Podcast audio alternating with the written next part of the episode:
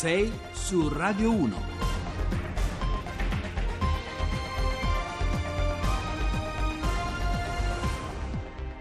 Bentrovati a 6 su Radio 1, buongiorno, giovedì 12 aprile, sono le 6 e 8 minuti, al microfono con voi Giovanni Acquarulo, al centro del nostro racconto oggi una storia di cronaca, una storia che ci parla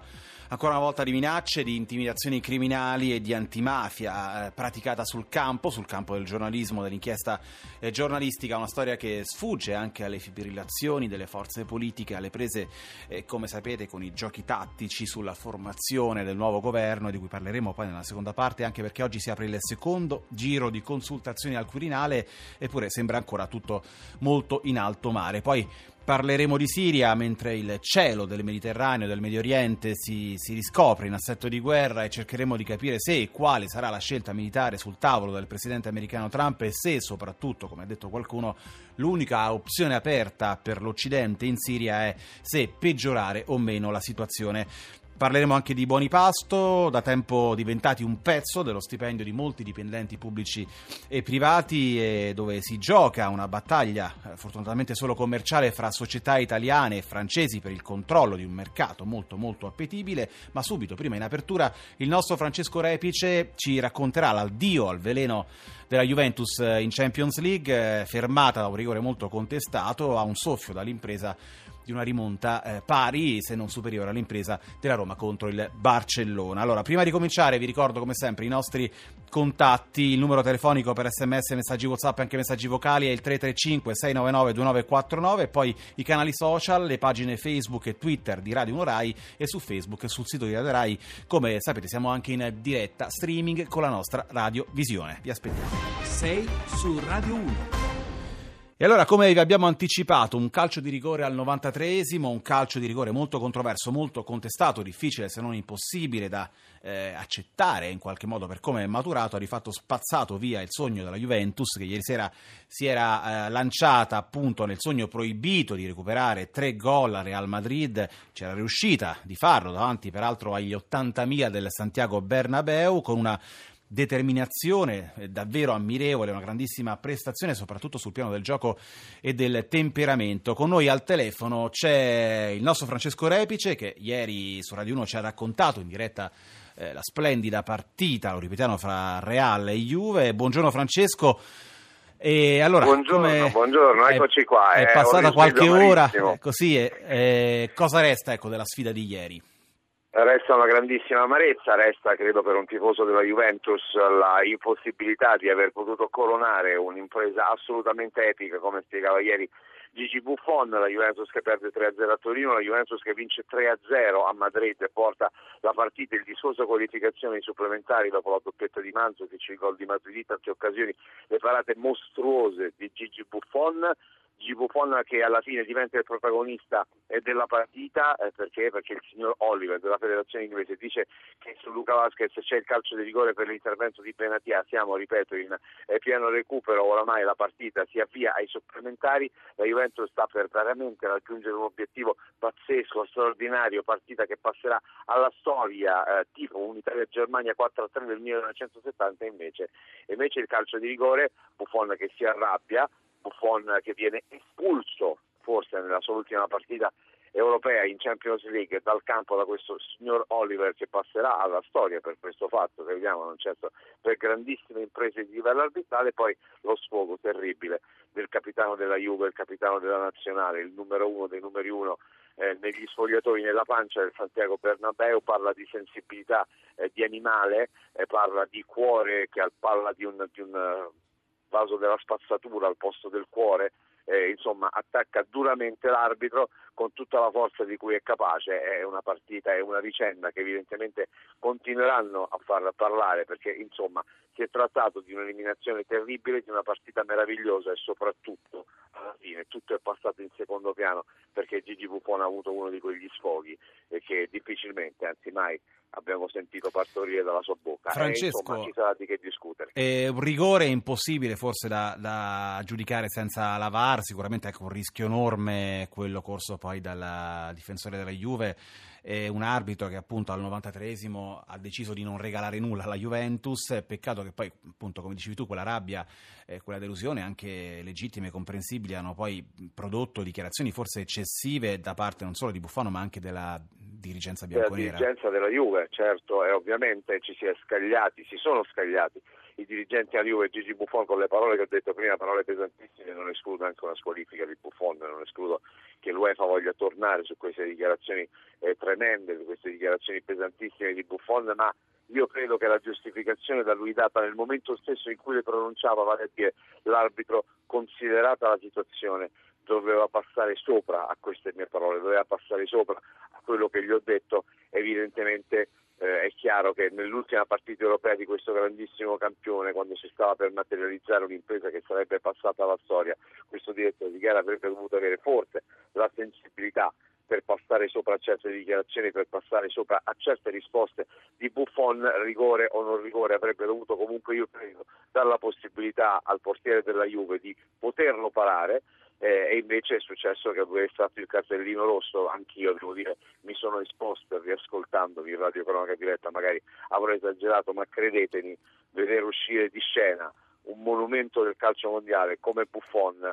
insomma, è veramente molto dura da digerire. Francesco, l'ultima domanda proprio in un flash. Eh, ripensando alla doppia sfida di Juventus e Roma, eh, sicuramente possiamo dire che il calcio italiano, il calcio di club del nostro paese, non è soltanto da liquidare, come qualcuno sostiene, ma ha dimostrato di avere soprattutto in panchina uomini e storie che in Europa non sfigurano affatto. Eh bravo Giovanni, questo è appunto l'altro fatto saliente della serata, perché in quattro partite, quelle di andata e quelle di ritorno nei confronti tra Roma, Juventus, Barcellona e Real Madrid, quella, eh, quella, eh, quella distacco che sembrava abissale sembra essere stato invece azzerato. Azzerato, il nostro calcio evidentemente è sulla strada giusta, d'accordo, la Roma e la Juventus sono squadre di club, non sono nazionali, non sono la nazionale e quindi giocano tantissimi stranieri, la maggior parte, la stragrande maggioranza è eh, diciamo, eh, così, un numero di giocatori stranieri superiore a quello degli italiani e però evidentemente questo modo di stare in campo, questo modo di interpretare il calcio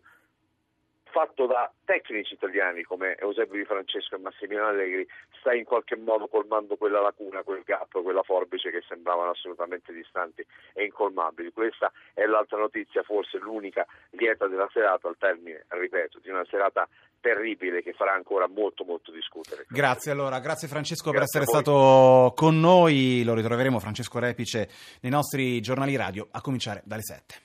6 su Radio 1. Le 6 e 16, allora la seconda storia di oggi è un bagno di realtà, ecco, molto doloroso, uno scossone anche violento che sicuramente in qualche modo buca anche la bola delle nostre discussioni intorno soprattutto alla politica, ci sbatte eh, davanti agli occhi un tema colpevolmente dimenticato, l'abbiamo detto tante volte anche dal gioco, di specchi, di partiti, i leader impegnati in posizionamenti, come vedremo, fin davanti oggi al portone del Quirinale. Parliamo di antimafia, di legalità, di controllo criminale del territorio, parliamo di un collega di un eh, giornalista finito nel mirino del boss di Siracusa, Salvatore Giuliano, che nei suoi confronti ha eh, pronunciato e pianificato una vera e propria condanna a morte sfruttando i legami con il clan di Catania dei Cappello. Questa mattina al telefono con noi c'è Paolo Borrometi, direttore del sito laspia.it e collaboratore dell'agenzia Agi. Buongiorno e benvenuto. Buongiorno, buongiorno a voi e grazie. Allora, innanzitutto le voglio esprimere tutta la solidarietà mia e dei colleghi per quanto le è accaduto. E Borrometi, eh, come mai secondo lei eh, del, um, il suo lavoro di ricerca a un certo punto ha incrociato gli interessi eh, delle mafie? Qual è la linea rossa che il giornalismo d'inchiesta oggi dal punto di vista della, crim- della criminalità non può più permettersi di superare? È difficile rispondere a questa domanda. Eh, io penso solo e unicamente, lo voglio ripetere, ehm, giornalista deve fare solo e unicamente il proprio dovere e il dovere è quello di informare le eh, persone. Eh, l'articolo 21 della Costituzione non è solo il eh, diritto dovere ad informare, ma anche il diritto della gente ad essere informata. Eh, io ho tentato di eh, porre un cono di luce eh, su storie e soprattutto su affari di persone che volevano invece continuamente operare eh, nel, nell'oscurità. Basti dire che una delle mie ultime inchieste eh, ha portato in luce che eh, l'azienda che faceva riferimento al capomafia, che produceva che produce pomodorino di Pachino, questo straordinario prodotto che è conosciuto in tutto il mondo, addirittura faceva parte del consorzio IGP di Pachino. E dopo questa mia inchiesta, questa azienda è stata buttata fuori dal eh, consorzio perché addirittura mancava del certificato antimafia. Ecco, Borrometti, lei eh, ricordava anche le responsabilità in qualche modo di un pezzo del sistema informativo che di fatto eh, ha in qualche modo normalizzato la presenza e l'attività delle mafie proprio nel momento in cui consentono ad un capomafia in libertà, ad esempio, di dire che la mafia non esiste. Eh, questo è il problema della narrazione che sì. noi facciamo nel nostro paese, appunto eh, delle, delle, delle, mafie, eh, ci sono colleghi, per fortuna lo voglio sottolineare, sono eh, l'assoluta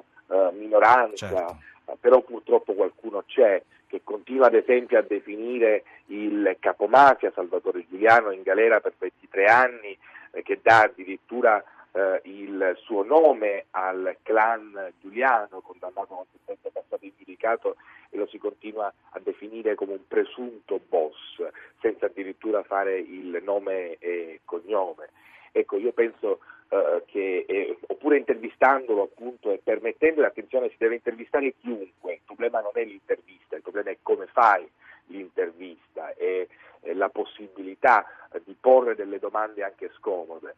eh, io penso che noi abbiamo appunto il dovere, anche nei confronti delle persone, di far comprendere eh, che eh, non si può eh, dire in eh, maniera eh, assolutamente tranquilla, p- passando in cavalleria ecco, anche alle proprie responsabilità, che la mafia non esiste in una terra, lo voglio sottolineare, che ha pagato un tributo altissimo per la lotta alle mafie